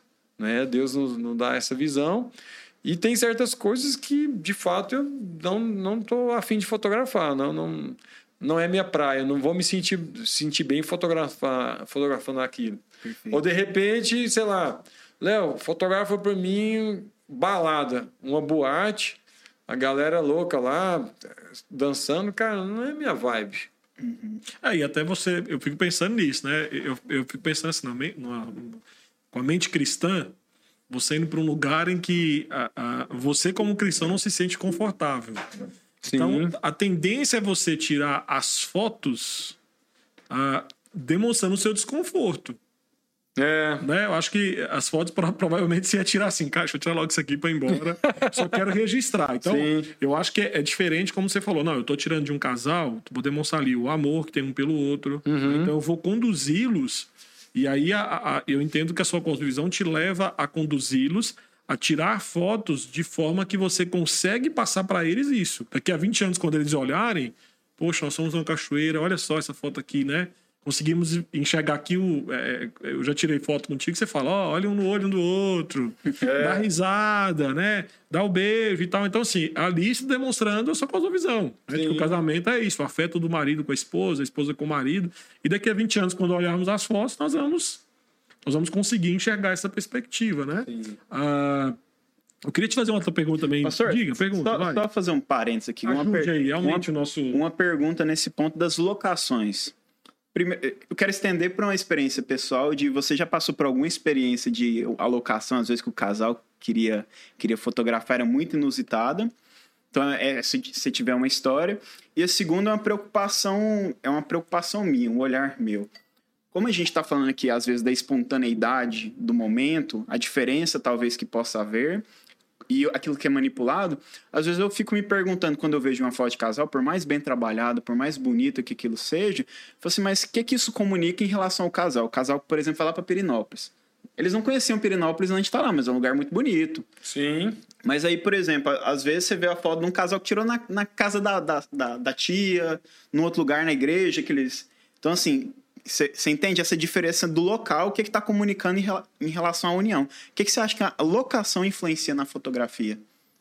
Influencia muito, porque diz respeito às preferências, aos, aos gostos, é, e é o que, o, o que tem a ver com o casal. É, de fato, muitos dos ensaios, as pessoas escolhem um lugar bonito, é que você quer fazer. Como você pensou seu ensaio? Ah, eu quero fazer em Pirinópolis. Você conhece Pirinópolis? Não. Você gosta de cachoeira? Ah, eu acho muito gelado. Ué, mas o que tem isso tem a ver com o casal, então, né? Então, eu acho assim, muitos desses ensaios acabam sendo fakes, né? então, é, de repente, aí seria legal. É, é, teve um casal mesmo que a noiva trabalha no supermercado, ela é nutricionista e ela cuida desse aspecto da, da nutrição, de como são organizados os alimentos no. Validade, olha é, tudo aquilo ali, né? No, no supermercado. Supermercado. Aí eu perguntei pra ela, falei assim, como você conheceu ele? Ela falou assim, no supermercado. Ela conheceu o noivo dela no supermercado, lá, por acaso, eles se encontraram, conversaram, se conheceram e hoje estão casados. Aí eu falei pra ela, eu queria fazer uma foto sua, vocês dois, no supermercado. Eu acho que tem tudo a ver. Nem que a gente parasse lá cinco minutos, montasse uma luz lá rápido e fazia um. a- a- o tema da foto, por exemplo, seria o encontro. Eles lá entre as gôndolas e faziam lá umas, sei lá, umas 10 poses e pronto, acabou. Mas aquela foto teria um significado para eles Perfeito. diz, é, é, conta a história deles. Eles se conheceram naquele lugar, entendeu? Então eu acho isso. Só que muita gente não topa fazer isso. É, as pessoas não têm muito essa, essa ideia. Eles só pensam assim: ah, em fazer uma foto, um fundo verde, uma natureza. Eu com um vestido bonito, meu cabelo arrumado, o batonzão bonito, e ele com a roupa legal, parecendo um príncipe encantado. é mais ou menos isso que as pessoas É, pensam, no- sabe? do- o exemplo, por exemplo, tem um, na, na minha história da Lucélia, nós fizemos isso, né? Um, um dos ensaios antes do casamento, como eu morava em São Paulo, ela em Brasília, a gente acabou namorando muito pela distância, viajando, nós fizemos num, ela conseguiu ah, lá tinha um- uma, uma pista de aero- aeroplano, né? Uma coisa assim, né? Que só fica flutuando, né? Não sei o nome desse negócio lá, nem lembro mais, rapaz. Mas era, era os aviãozinhos lá, pequenininho, né? Não Sei. lembro mais o nome daquilo lá, não. Aham. E aí a Lucélia conseguiu da gente ir lá tirar foto lá. E Aham. aí, um, quando nós começamos a tirar na pista, aí um senhor viu, perguntou: Ah, vocês vocês querem usar o meu, o meu avião aí como. Pra, pra tirar foto? Aí, tipo, claro, com certeza, né? Aí ele foi e pediu pro rapaz colocar lá e nós tiramos, né? Tiramos foto do avião e tudo lá. Então, assim, tinha uma coisa a ver com a nossa história, né? Que a gente Sim. namorou muita distância, então tinha essa questão de ficar viajando para Brasília, viajando para São Paulo, então é, é como- ajudando aqui você, Léo, com o Matheus, né? Sim. É, tem realmente, tem cenários que são fictícios, né? Não tem nada a ver com a, com a realidade da pessoa, mas tem cenários que, é, que nem quando você foi lá em casa, você tirou da nossa família em casa, né? Foi um dia ali normal, É, aquela bagunça ali dos meninos brincando e você tirando foto, né? Então, é, o, cenário, o cenário diz muito, né? E pensando aí em fake news, já que nós entramos nesse assunto, né? Deixa eu perguntar coisa pra você aí, Mateus, o, o- meu querido Léo. A, a câmera pode ser usada como um instrumento de inverdade? acredito que sim. Pode ser, ela pode contar uma verdade ou uma inverdade, uma mentira, né? Então, a gente está na época das fake news, né? Esse, esse termo, essa expressão é muito utilizada, principalmente na, na política e em vários outros segmentos. É, o que seria fake news? Uma notícia falsa, uma ideia é, enganosa sobre alguma coisa. Então, de repente, se você quer mostrar é, uma, uma qualidade da pessoa, um- um- uma atribuição dela, uma coisa que, que ela está fazendo que não é o habitual dela, sei lá, de repente é uma. É igual a gente falou do, do, do que a- agorinha sobre a, as pessoas mostrando a viagem da minha amiga. Ela, Uhum. As fotos dela foram meio que fake news, né? então, assim, a, a fotografia pode mostrar uma coisa que não é. Eu vejo assim, muita dica de foto na internet que a pessoa, ela às vezes não tem nenhum, um- não tem um corpo tão bonito, mas pela pose ela estufa o peito tal, murcha a barriga, tal, arrebita aqui, estica a perna. Você olha assim fala, nossa, que, que corpo bonito, trabalhado, né? Será que ela malha? Será que ela tem uma dieta? Mas muitas vezes não. Ela foi só um. Ela conseguiu ali o melhor ângulo do corpo dela e foi aquilo. Então, talvez, talvez nem seja nenhuma fake news, seja o melhor ângulo da pessoa. Ela conseguiu, né? A câmera conseguiu A, fazer uma é, a, de- a pessoa, fotógrafo, né? a pessoa conseguiu se concentrar bem e o fotógrafo foi muito feliz naquele momento. Mas nós estamos falando então, Léo, da questão da manipulação digital, né? Sim, Porque eu estava vendo até ontem, lendo um pouquinho sobre isso, né? De, de eh, se não me engano, foi na Inglaterra. Eh, um repórter tirou uma foto de uma autoridade lá segurando uma faca, né? E ele falou, num dia lá normal, o cara tirou a foto com a faca e alguém pegou aquela foto e fez uma manipulação, né? Sim. Como se ele tivesse cortando outra coisa. E aí gerou uma, assim, uma loucura no país, né? Como assim, né? Como se fosse um escândalo e depois veio à tona qual que era a realidade da foto. Mas aí eu quero entrar num outro ponto sobre isso, sobre manipulação digital, que é a seguinte: de que forma a edição de uma foto altera a sua mensagem? Eu tô falando isso porque a gente está vivendo aí na época do. Assim, nas redes sociais aumentou o volume do preset, né? Demais. As pessoas hoje compram preset aí adoidado, né? Então as pessoas elas acabam passando a mensagem de um perfil harmonizado, mas a vida é uma bagunça. Sim. Então, eu vou dar um exemplo aqui, pessoal, que ontem minha esposa estava me contando. Nós temos uma, um casal de amigos em São Paulo que eles é, alugaram a casa deles, né? E aí ela ficou tranquila, porque a pessoa que alugou a casa dela tem um perfil no, no, no Instagram sobre limpeza de casa. Aí ela, né? Nossa, né? Que delícia. 10 né? mil seguidores, né? Todo dia tirava uma foto, botava um vídeo lá de, ó, limpando na casa e tal. E ela pensou, poxa, pelo perfil, minha casa tá em boas mãos. E agora ela voltou para casa, a pessoa entregou, né? E aí ela mandou os vídeos lá para Lucelle, a casa destruída. Assim, é, é, destruída de sujeira, de coisa mal cuidada, sabe? A ponto dela está processando agora a mulher, para a mulher, por exemplo, refazer, é, trocar todas as portas, porque todas as portas estão mofadas. Nossa. Então, aí você para para pensar, é, a, assim, essa mulher, né, com esse perfil, ela manipula a mensagem. Então, a minha pergunta para você é a seguinte: a, a edição de uma foto altera a sua mensagem mesmo ou não? Eu acredito que é, quem quem está editando se ela tivesse intenção, eu acredito que sim. Né? Eu, como você, você citou um caso aí de, uma, de um político, uma autoridade que, que teve. Eh, ela foi fotografada cortando, de repente, lá um alimento e ela foi, ela foi recortada daquele contexto e colocada em outro. Né? Então, a, de fato, a mensagem pode ser alterada né? Eu vou, eu vou trazer para a minha realidade. A, a, minha edição basicamente é corretiva. Né? Você vai tirar marcas de expressão, aliviar, suavizar a, a, a mancha, a espinha, a estria, tudo que tá de feio na cara da pessoa, né? Se a pessoa pedir, você tira, né? É, a gente Deixa Tento deixar ela o mais, mais bela, bonita, harmônica possível. Mas eu acredito que pode ser, de fato, uma mensagem, ela pode ser é, uma foto, dependendo da edição, ela pode alterar a mensagem, né? Da, de fato, do que a, a foto é. E em muitas situações a, a, a, a foto tem meio que um, uma, uma mensagem neutra, ela não tem, não faz muito sentido. E aí quem que vai editar ela é que vai tornar isso mais inteligível, né? Vai tornar isso mais claro.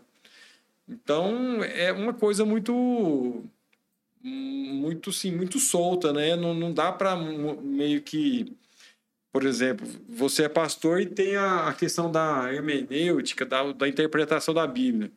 E a gente está numa igreja que zela por uma interpretação correta Isso. da palavra de Deus. Na fotografia não existe muito um assim isso. Você tira a foto e eu posso ver de uma forma, você pode ver de outra, de repente, eu, não, agora eu vou tratar essa foto aqui para trazer uma outra mensagem. E de repente se torna isso, entendeu? Ela fica muito refém do, vamos dizer assim, de quem está editando a foto. É. É uma foto que você tira. E, e assim, questão do preset, né? A gente falou de preset, você, às vezes tem, quem está nos ouvindo não sabe o que, que é. Você podia dar uma explicação de como é que funciona o preset, né? Uhum. E o quanto que isso influencia para, de fato, mascarar verdades, né? Porque, que a gente falou, às vezes a pessoa coloca um preset lá de uma família perfeita mas Sim. quando o preset desaparece, em casa é o caos. Família é, é o caos, né? Como é que ah. funciona o preset? O que é o preset? Como é que funciona? Se puder nos ajudar nisso. É, o preset é, é uma pré-regulagem que você aplica à foto ou ao vídeo que vai torná-la semelhante a, a, uma ideia que você imaginou sobre a foto. Antes aqui da, da gente começar a gravação, o Matheus me, me falou assim, Léo, tem umas fotos que eu vejo assim mais envelhecida, de um fotógrafo, aí ele me mostrou, eu falei, cara, maravilhosas essas fotos, lindas, de fato. Mas o, o preset que traz essa atmosfera uhum. para a foto, né? Então, é um conjunto de regulagens técnicas que a gente aplica à foto e que vai torná-la de acordo com o objetivo que a gente quer. Né? Então, uma foto envelhecida, que dá aquele, aquela, aquela cor amarelada, aquela cor quente, isso vai trazer uma, uma ideia emotiva, prazerosa, romântica da foto. Isso é, é, é, as pessoas usam muito isso para embelezar a foto. Hoje está muito, tá muito em voga aqueles presets do Instagram, é. que já deixa o rosto da pessoa lindo, né? Você olha assim para a pessoa e fala: Nossa, mas que pele sedosa, né? Será que ela usa cicatricure?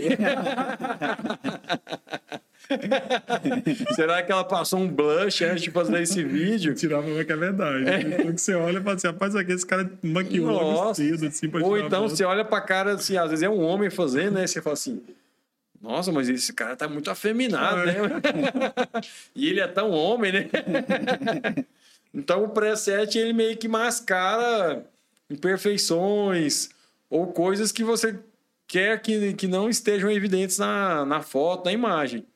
Ele vai tornar aquela foto mais desejável, mais interessante, mais bonita, ou ele vai tornar mais claro uma mensagem que ele quer transmitir. Rapaz, isso é interessante. Eu estava vendo. É... Eu vi um documentário semana passada na, na, na na Netflix. E aí lembrei aqui de um programa que tinha, chamava Catfish. Não sei se você lembra desse programa. Era um programa que tinha na, na, na MTV. Tem tempo que eu não assisto, mas era, era a proposta dele era o seguinte. É, desse programa do Catfish. É, alguém ligava para lá e falava assim: olha, é, eu estou conversando com alguém da internet, mas eu acho que essa pessoa é fake. E aí o programa era tentar descobrir quem que era a pessoa com quem estava conversando, né? Rapaz, e, e era assim, a coisa impressionante, porque a pessoa pegava as fotos, colocava as fotos, e aí, lógico, né, geralmente era um monte de foto de mulher bonita, aí os caras ficavam, se apaixonavam, e conseguia na internet várias fotos, né, da mesma, da mesma, da mesma atriz, da mesma, sei lá, modelo, o que que era, colocava e conversava, e aí até que descobria que era que era mentira, né? Então, assim, como que a, a imagem, ela consegue a vender, né, que nem você falou, né, a sensações, é, beleza, que às vezes é inexistente. Sim. Né? Então a, gente acaba, por conta da fotografia, a, assimilando e aceitando uma vida extremamente hipócrita. Muito. Né? Porque nós queremos, nós queremos é, vender, mostrar algo que na verdade nós não somos. Né? Então, a gente está falando aqui agora, é, quantos casais não estão aí com um casamento destruído e acabaram de postar uma foto é, no Instagram, um story, sei lá, né, um cafezão lá da, da manhã, lá, os dois sorrindo, né? Estamos aqui numa pousada, mas tirou a foto, acabou a foto, a briga, a briga rola solta, né? É. Então, assim, a, a, é possível manipular, né? Mas aí minha pergunta é a seguinte: essa manipulação, o fotógrafo ele pode falar, não, eu não quero fazer isso. Por exemplo, alguém chega em você e fala assim, ó, oh, Léo, aqui, cara, você tirou a foto, mas, cara, né, você podia diminuir aqui esse, essa barriga, podia aumentar aqui meu, né, meu, meu músculo. Como é que você lida com isso? Você fala, não, vou fazer assim. Né? Uhum. Né? Porque assim, você acaba que. Aí é um conflito ético. Você, quer um conflito uhum. você vai estar tá mentindo com aquela alteração, porque a pessoa não é aquilo. Sim. Né? A pessoa não é aquilo. Então, assim, como é que você lida com esse. Te peguei, hein, Léo? Não, mas me permite, inclusive, fazer uma defesa antecipada aqui da, uhum. da colocação dele, de reafirmar o que a gente vem conversando de que o seu trabalho ele é uma arte. Sim. Então, Sim. não necessariamente você está reproduzindo fatos ali, é. certo? Então, Estou mostrando a minha versão. Perfeito. Mas você produz fatos. Perfeito. A... Ele, ele, ele não tira, ele não inventa. Ele não, ele não inventa. A fotografia você não inventa a fotografia. Você pode existe. depois, para manipulação, é. na edição você consegue inventar, mas Sim. a fotografia você não inventa. Invento não. Eu, eu tenho que fotografar algo ou alguém. Exato. Concretamente existente, né? Perfeito. E aí, depois que, que, que, a gente, que eu tenho essa foto produzida, registrada, aí eu posso manipular e trabalhar melhores cores, melhores tonalidades, mais contraste, mais preto, menos preto, todos esses, esses essas regulagens da fotografia. Mas voltando à pergunta do pastor Erlen, eu lembrei de algumas coisas. Você não precisa responder, Léo. Qualquer coisa é, você fala não, comigo sim, aqui. Aí, off, vamos lá. Eu, assim, vou fazer a sua defesa aqui. Assim, eu tô pensando que pessoas é. que estão nos ouvindo, assistindo, porque nós estamos falando da, da funcionalidade das vocações. Estamos falando aqui que são formas que. É, é a vocação é uma das formas que Deus nos deu para não apenas a, desenvolver o potencial da cultura, mas também cuidar da criação de Deus. Sim. Então, é igual o Érico. O Érico veio aqui, o doutor Érico, falando sobre medicina, ele falou sobre isso. Ele falou assim: olha, não entre na medicina pensando em dinheiro. Seu olhar tem que ser cuidar do paciente. Sim. Né? Por quê? Porque existe um erro de que, cara, eu vou para medicina porque eu vou ser rico. Uhum. Né? Ele falou: existe a possibilidade de você ganhar dinheiro? Sim. Mas o principal fator de levar alguém para medicina tem que ser o quê? Cuidar de vidas. É, né? é um paciente que está ali, essa história de dor, de sofrimento, né? de, de expectativas que vão ser tratadas. A mesma coisa não diminui no fato de você ser fotógrafo. Como fotógrafo, como cristão, né? Os pressupostos que levam você, por exemplo, a, a fotografar, é que nem você falou, é registrar momentos, sentimentos, memórias que vão ser lembradas, vividas. Então, na fotografia você não tem como você mentir. Não fotografia é aquilo ali. Agora, na edição, alguém pode falar assim, Léo, eu preciso que você minta. Preciso, preciso que você que você edita aí, cara, eu tô muito feio aqui e me deixa bonita aí. Entendi. Né? Como é que você lida com isso? Porque é um conflito ético mesmo, não tem é... como fugir. É, assim, a gente acaba não tendo como, como fugir da edição é uma. Não, então calma lá, deixa eu reformular então. Existe a edição que é válida, Sim. você falou aqui. É. Corrigiu a imperfeição, às vezes é uma luz, né? né?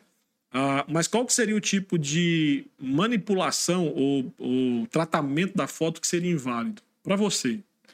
Para mim é, é, um tratamento que é, ele torna a pessoa um ser irreal, que você olha para aquela foto e você fala assim, não, não existe isso. Isso aí, de fato, é muito mentiroso, é, ficou feio, ficou, ficou ridículo. Não dá. Você olha para a foto, ela te causa desconforto. Sim. Né? Mas o que seria uma, uma edição legal? É aquela que você enfatiza o belo, né? Você melhora. Eu citei que situação, é, é parte desse processo. Às vezes você tem uma foto lá, por exemplo, num casamento você tira um, uma quantidade de fotos e selecionar algumas que vão para o álbum. Dessas fotos você vai tratar todas. Então, de repente, você fez um close do rosto da noiva e do noivo. Aí você faz um tratamento na pele, deixa a pele mais suave, é, uma textura legal, você tira as manchas, você embeleza a foto mas você não descaracteriza a pessoa. Uhum. Né? Tem, tem um, um nível de Photoshop, de edição em Photoshop, que alguns fotógrafos fazem, que você olha para a pessoa e fala assim, olha, se é uma pessoa, é um pêssego, né? a, a pele dela, assim, tá parecendo um boneco de cera. Fica, aí já, já, já fica feio, né? Porque você descaracterizou a pessoa pela textura da pele. Eu acho que já, aí já é um exagero, né? Mas tem a, a manipulação de fato, é, principalmente o pessoal de idade fala assim: ó, oh, tira todas as minhas rugas. Eu quero a minha pele lisinha. Eu falei assim: ah, mas minha senhora, você já não é uma, uma pessoa da pele lisinha. Você quer que eu faça um milagre?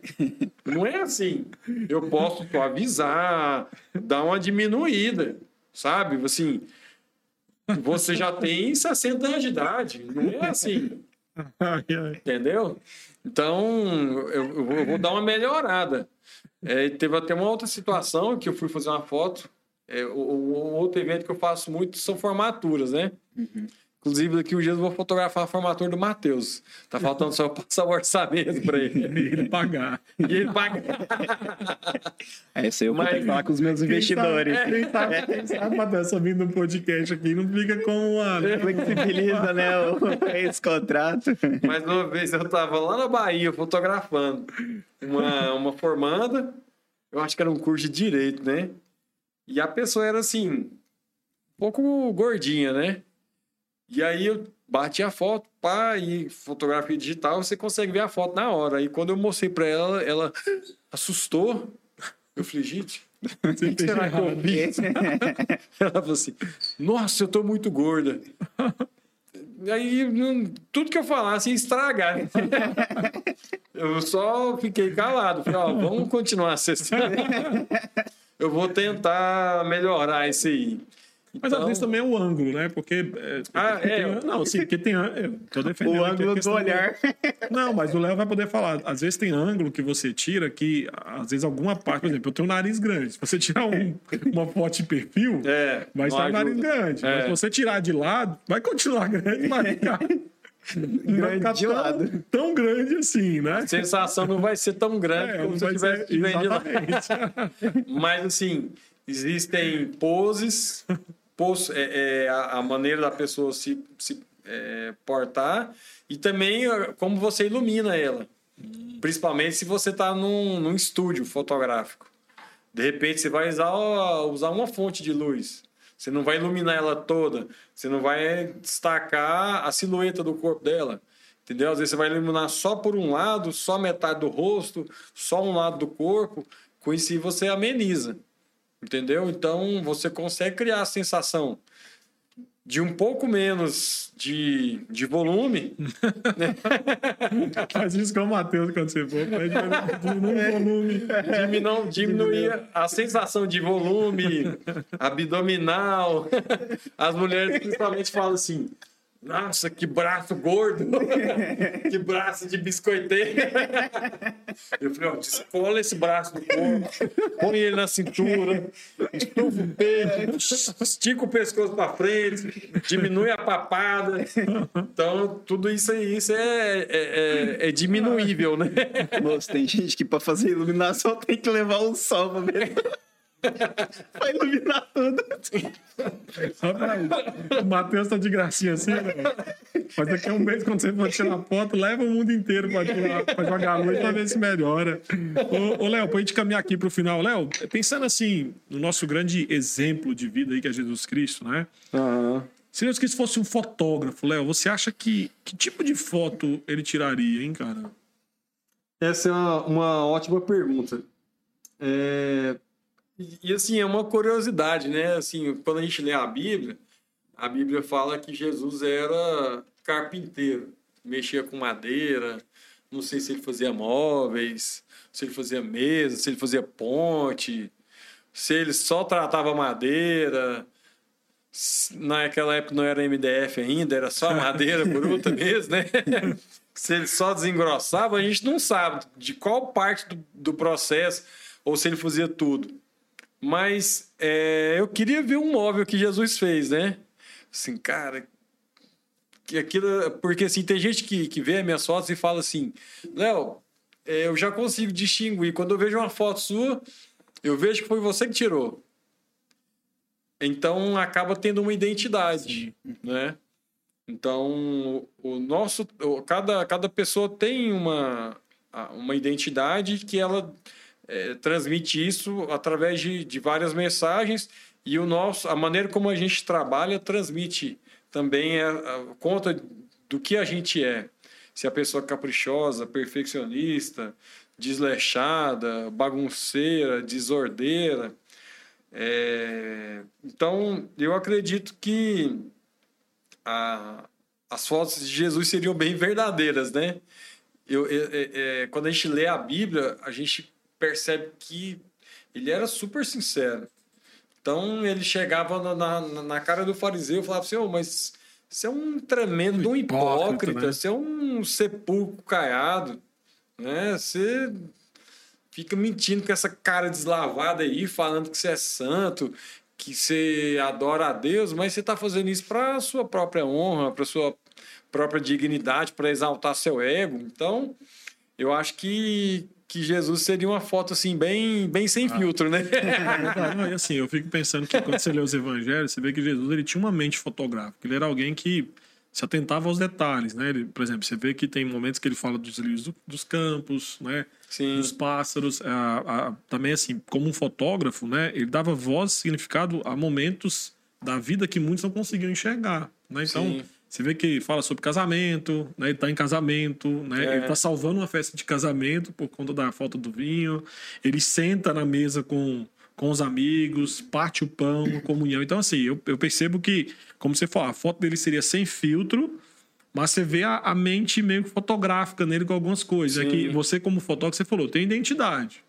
Então você consegue perceber detalhes que se eu pegar a mesma câmera que você, vou tirar o mesmo lugar que você as fotos, a gente pode até marcar, vamos tirar a foto ali. É provável que você vai captar muito mais detalhe do que eu vou pegar. Uhum. Né? Leozão, cara, vou agradecer você. Quero pedir aqui que você deixe uma mensagem final. E mais do que isso, Léo, alguém que ouviu, alguém que assistiu, né, Matheus? Cara, quer fazer igual o Matheus, quer contratar você, quer fazer igual eu contratei você também aí pra tirar umas fotos aí, né? Contratei não, na verdade eu ganhei de presente, rapaz. Olha só. Ganhei de presente fotos, tá? Léo, Léo, Eu tô a pessoa precisando ganhar que- de presente, viu, companheiro de bancada? Não, mas nesse Como é que eu faço pra ganhar não. de Nesse presente? caso eu vou defender o? Léo. O Léo tem duas filhas, né, rapaz? Os presentes são para pessoas mais especiais. Você ainda tá no nível de. Você tá no nível de especial, não muito especial. É, tá certo. ó. Mas né, alguém que né, ouviu você, quer, quer ver mais do seu trabalho, né? Além disso, o Léo também, quem está nos ouvindo, assistindo, o Léo também, não apenas tira boas fotos, mas também agora é um excelente é, fabricante de pães. Põe a mão na massa mesmo. Põe a mão na É, massa. é o, o, o, o pão, eu fabrico o pão que era feito lá na antiguidade, o pão de Cristo. Longa fermentação, fermento natural, alta digestibilidade, é, gran, um alto, alto teor de, de, de saciedade. É um pão totalmente fitness. Bom também, já comi também. Muito gostoso, viu? Leozão, quem quer te- quiser encontrar o Leozão, acha onde o Léo? Diga aí os seus. Olha, eu estou no Instagram. É, tenho o meu Instagram profissional, Léo Oliveira Foto. É apenas um O. É o mesmo O do Léo, é do Oliveira. Oliveira. Léo Oliveira Foto. É, o tipo de evento que eu faço é mais eventos sociais. E também tem um Instagram de ensaios, né? Ensaios do Léo.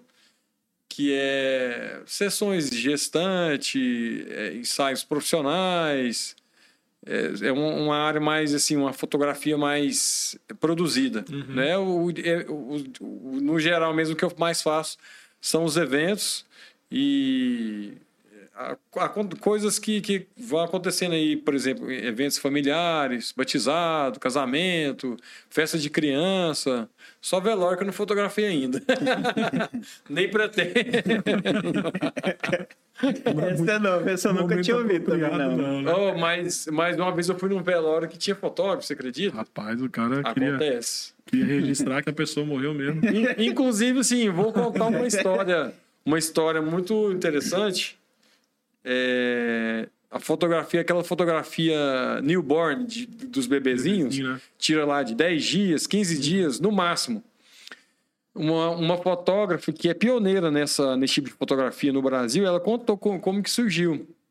Antigamente havia uma- a, a medicina não era tão avançada, então morriam muitas crianças no parto.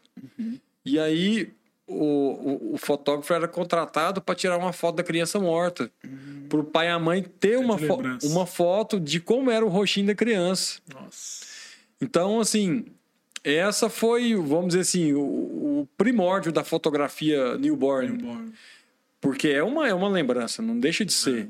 A criança viu, estava morta, porém se tinha aquele, aquela visão de como era o rostinho dela. Não tinha. Hoje, hoje, assim, eu falo que as pessoas ficam, são muito ansiosas, né? A mulher tá grávida, faz uma, Ultrassom. uma ultrassom 3D, para 3D você pra a cara da né? criança. Eu falei, cara, espera um É. pouco. Você já sabe se E é, é menino ou menina. é caro, uns é 400 caro, reais é. só para você ver a carinha da É criança. Uma fotinha, 400 reais. Eu E falei, na real, a carinha é igual do ultrassom, rapaz. Muda pouca coisa, porque fica o, o esqueletinho, né? Vamos dizer a verdade. Né? não, Isso e é outra, vai muito. parecer com o pai ou com a mãe. É, vai, não, não. Vai nascer com cara de joelho. Bebê nasce com cara de joelho. Depois é que ele vai modificando o rostinho dele, né? É. Mas não, então nós podemos achar o Leozão aí, né? Pelo Instagram, né? Tanto. é, é, nós vamos colocar na descrição lá do, do canal do YouTube, no, no dia do, do episódio do Léo. Nós vamos deixar embaixo lá. Então, quem quiser pegar de forma mais fácil aí, basta ir lá no YouTube e, e pegar na descrição do vídeo os contatos do Léo. Léo, quer deixar uma última mensagem aí antes de terminarmos? Uh, sobre a fotografia, eu queria dizer que a fotografia é uma. Eu considero, como foi falado aqui, uma arte. Eu acho que uh, pessoas nascem com esse dom, têm um olhar, sabe contar histórias através de imagens. E eu me sinto privilegiado por ter nascido na época da fotografia, porque antigamente era só pintura ou desenho mal você conseguia ver o rosto no, no, no reflexo, né? Uhum. Os, até o próprio espelho era um grande avanço. Foi um grande avanço. Você pega o relato da antiguidade, o cara tinha uma superfície lá curvada, que ele conseguia ter um, uma visão mais ou menos. Turva, uma, né? É uma turva, mas o máximo que você conseguiria ver, de repente, era olhando na água, né? Tem até a história do Narciso, né? o cara que se achava bonito demais, quando alguém morreu afogado. então a fotografia é um privilégio da no, do nosso tempo, da nossa época. É uma, um, uma, um dispositivo tecnológico que a gente tem e eu queria deixar mensagem para as pessoas usarem de uma maneira proveitosa, boa, é, ter registros legais da, da, da, sua vivência, da, da sua família, de momentos legais e foi muito usado o termo aqui de banalizar, né? Vamos, é, é, assim, eu vejo as pessoas é, sendo escravizadas pela fotografia. Então as pessoas vão em lugares e elas estão é, ali só fotografando. Cara, vive aquele momento, vive aquela experiência, curta e veja, olhe, olhe para aquilo. Porque às vezes as pessoas estão preocupadas só em registrar e o momento passa batido. Né? Então, é, é, vamos vivenciar o momento e esquecer um pouco. É claro que é legal registrar, ter, um, ter uma memória, de fato, uma imagem daquilo, mas eu acho interessante a gente também. É, é desfrutar, né? Desfrutar. Desfrutar o momento, né? Acho que, que, acho que é, essa é a mensagem não não eu, eu vejo que o, os, a tecnologia meio que está emburrecendo a gente. você entra dentro do carro, você fala assim, eu quero ir para tal lugar. Você põe no GPS, senão se, você não se dá o trabalho de pensar o caminho. Nossa, eu vou pôr no GPS aqui e ele vai me conduzir. E aí já aconteceu isso comigo. De repente você. O GPS para e você se lasca. O celular né? descarregar e você fala assim, cara, e agora? Perdido, é. Você dá um, um bug na cabeça, você fala assim, como é que eu vou chegar lá? Você já teve essa sensação? Já, mas assim, aí nós entramos aí naquilo que nós falamos, né? Nós estamos vivendo um momento de idolatria sutil, né? Nós nos tornamos refém dessas coisas. As coisas se tornaram senhor, senhores de nós, né? Então, uhum. a gente fez até um...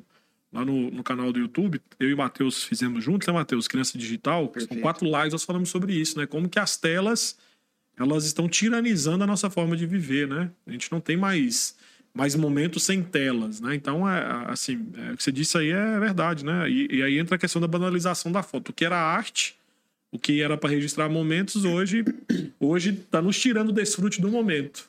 Aham. Né? Tá tirando desfrute do momento. Tem, né? tem um livro aqui que tem a... Você vai falar sobre os livros? Vou, vou indicar os livros. Mas tem um desses livros aqui, eu vou deixar o pastor falar o título e tal, mas eu, eu um desses aqui eu li. Sobre fotografia. Né? Sobre né? fotografia. A Suzana da Susan Sontag. É. é. uma das coisas que eu achei muito interessante, que eu li nesse livro, que é uma, uma lembrança que eu tenho, que a, essa autora fala sobre. Não sei se é nesse livro, eu li alguns livros sobre, sobre fotografia, mas eu acho que é nesse. Que ela fala, por exemplo, o fato de pessoas que vivem em culturas onde elas trabalham demais essas pessoas têm a tendência de, quando vão viajar, elas têm a, essa mania de fotografar demais.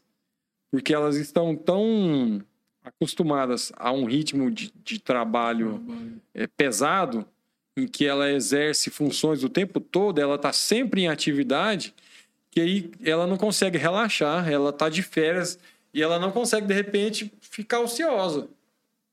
E aí ela fala assim, cara, eu vou fotografar para passar esse tempo que eu tô de férias, entendeu? Ficar parado. para assim, eu tenho uma finalidade aqui das minhas férias. Então, ah, eu acho que as pessoas estão muito neuróticas com essa coisa de ah, eu vou comer, eu vou tirar uma foto. Nossa, eu cortei meu cabelo, eu vou mostrar. Gente, eu lavei meu carro, vou mostrar meu carro limpo. Eu... Tem até uma história engraçada. Eu, não sei se o pastor lembra, mas eu fiz uma brincadeira com ele uma vez ali. Mas assim, né? Já dando a devida vênia aqui, o devido respeito à, à brincadeira com o pastor Erle, ele uma vez postou uma foto limpando o carro e falou assim: olha que ponto chega. O cara postou. Não, moço. É... Como eu disse, limpo. como eu disse. O carro estava limpo. Eu tirei foto de uma roda que ia pegar a estrada. Tinha uma é. história por trás. Não, nessa não. Olha, olha a confusão. É porque tava. Tinha um amigo do senhor, não sabe nem fazer o merchan para amigo, rapaz um amigo com um lava-jato, o senhor levou o carro lá pro seu amigo ah, lavar não, no lava-jato. O senhor postando a foto do carro lavado. Eu falei, ah, moço, a que é ponto chega o né? rapaz? Pra ajudar o um amigo. Né? Lavada de graça, uma foto, uma postagem, é. né? Mas, Léo, você entrou num, num assunto aqui que eu acho que vale até um podcast em outros momentos a gente falar sobre isso, né? É, que como cristão, ah, nós estamos inseridos também nesse mundo. Né? Nós estamos acabando tá? esquecendo que a, a, beleza da criação que Deus nos deu, e aí como regentes, né, é, é, vice-regentes de Deus na criação, a, cabe a nós o desfrute de forma, de forma que glorifica o nome do Senhor. Né? Então, existem muitas coisas boas na criação, o desenvolvimento tecnológico nos trouxe esse benefício, né? Só que nós não podemos, no desfrute disso, ser tiranizado por eles, né? Sim. Então, a, a palavra para quem está nos ouvindo hoje, aí, é de alguém que convive com isso, que trabalha com isso, né? É de, de fato, é, as, usar a fotografia com responsabilidade, né? Tendo como motivação que é a glória de Deus. Né? Então, uhum. é, é sempre se perguntar, por qual motivo eu preciso tirar 500 fotos em vez de desfrutar o momento aqui com a minha família? Por qual motivo eu tenho que tirar 300 fotos e postar se eu posso agora desfrutar com a minha família, né? É, e assim, eu estou convivendo com o Instagram, é, é, é, engraçado isso, porque quando você coloca fotos pessoais, bomba. Sim. As pessoas estão interessadas em ver a sua vida. Cara, como é que esse cara? Esse cara, não, minhas filhas estão lá. Então, assim, quando você coloca foto, por exemplo, da sua família, do seu dia a dia, as pessoas têm interesse em ver. Né? Mas assim, mas por quê? Porque essa curiosidade toda, né? Então, Sim. a gente vive numa época de, de curiosos, né? Curiosos tiranizados pela fotografia, né? Então, eu não sei o que, que se passa na cabeça do ser humano, mas eu creio que o nosso coração aí precisa ser tratado, né? Urgentemente, pela graça de Cristo, para ah, saber usar com zelo com sabedoria aquilo que o Senhor, aquilo que o Senhor tem nos Olha só, e diante desse alerta, você aí de casa, depois de ouvir todo essas, todas essas informações sobre o valor da foto, sobre a importância de uma foto bem tirada, às vezes você está pensando em fazer uma viagem quando a gente passar esse momento difícil para, não sei, às vezes você quer visitar Pirinópolis, é, Rio de Janeiro, às vezes vai para fora. Aí o que, que a gente está falando aqui hoje? Olha, não fica apegado com isso, não. O que, que você faz? Você comprou uma passagem a mais e leva o nosso amigo Léo. É, é verdade, né? Porque o Léo vai. Rapaz, o Léo, maravilhoso, hein? O Léo vai registrar todos os momentos. É uma maneira muito simples de você resolver esse problema aqui. Você entendeu? vai desfrutar e o Léo vai estar tá lá. O Léo vai falar assim: esqueça que eu tô aqui, pode comer. Perfeitamente. Pode... Quero tirar foto de todos os pratos, mas eu tenho que comer também.